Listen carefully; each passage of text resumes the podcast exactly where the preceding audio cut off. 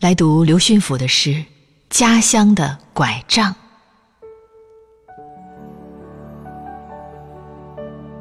儿女们，你们放心去追逐梦想。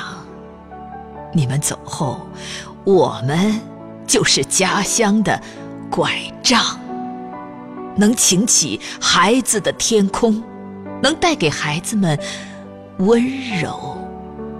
让他们无忧无虑的生活，让他们快乐健康的成长。不要担心，我们这把老骨头还能顶上几个春秋。我们世代守着大山，你们出去见见世面，到处走走。但要记住。不骗，不抢，不偷，堂堂正正的做人。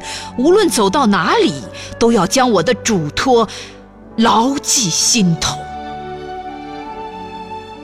孩子每天上学，我们都接送到村口，一座小桥已连接来往担心的河沟，守着良田吉母。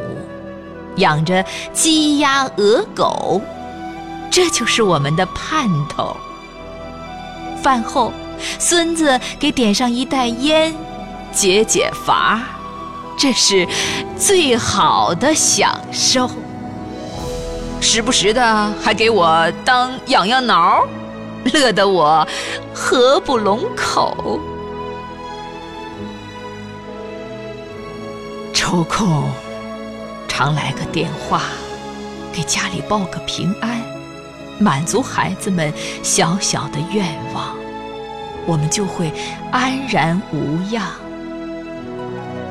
走吧，不要回头张望，不要惦记爹娘。我们是家乡顶天立地的。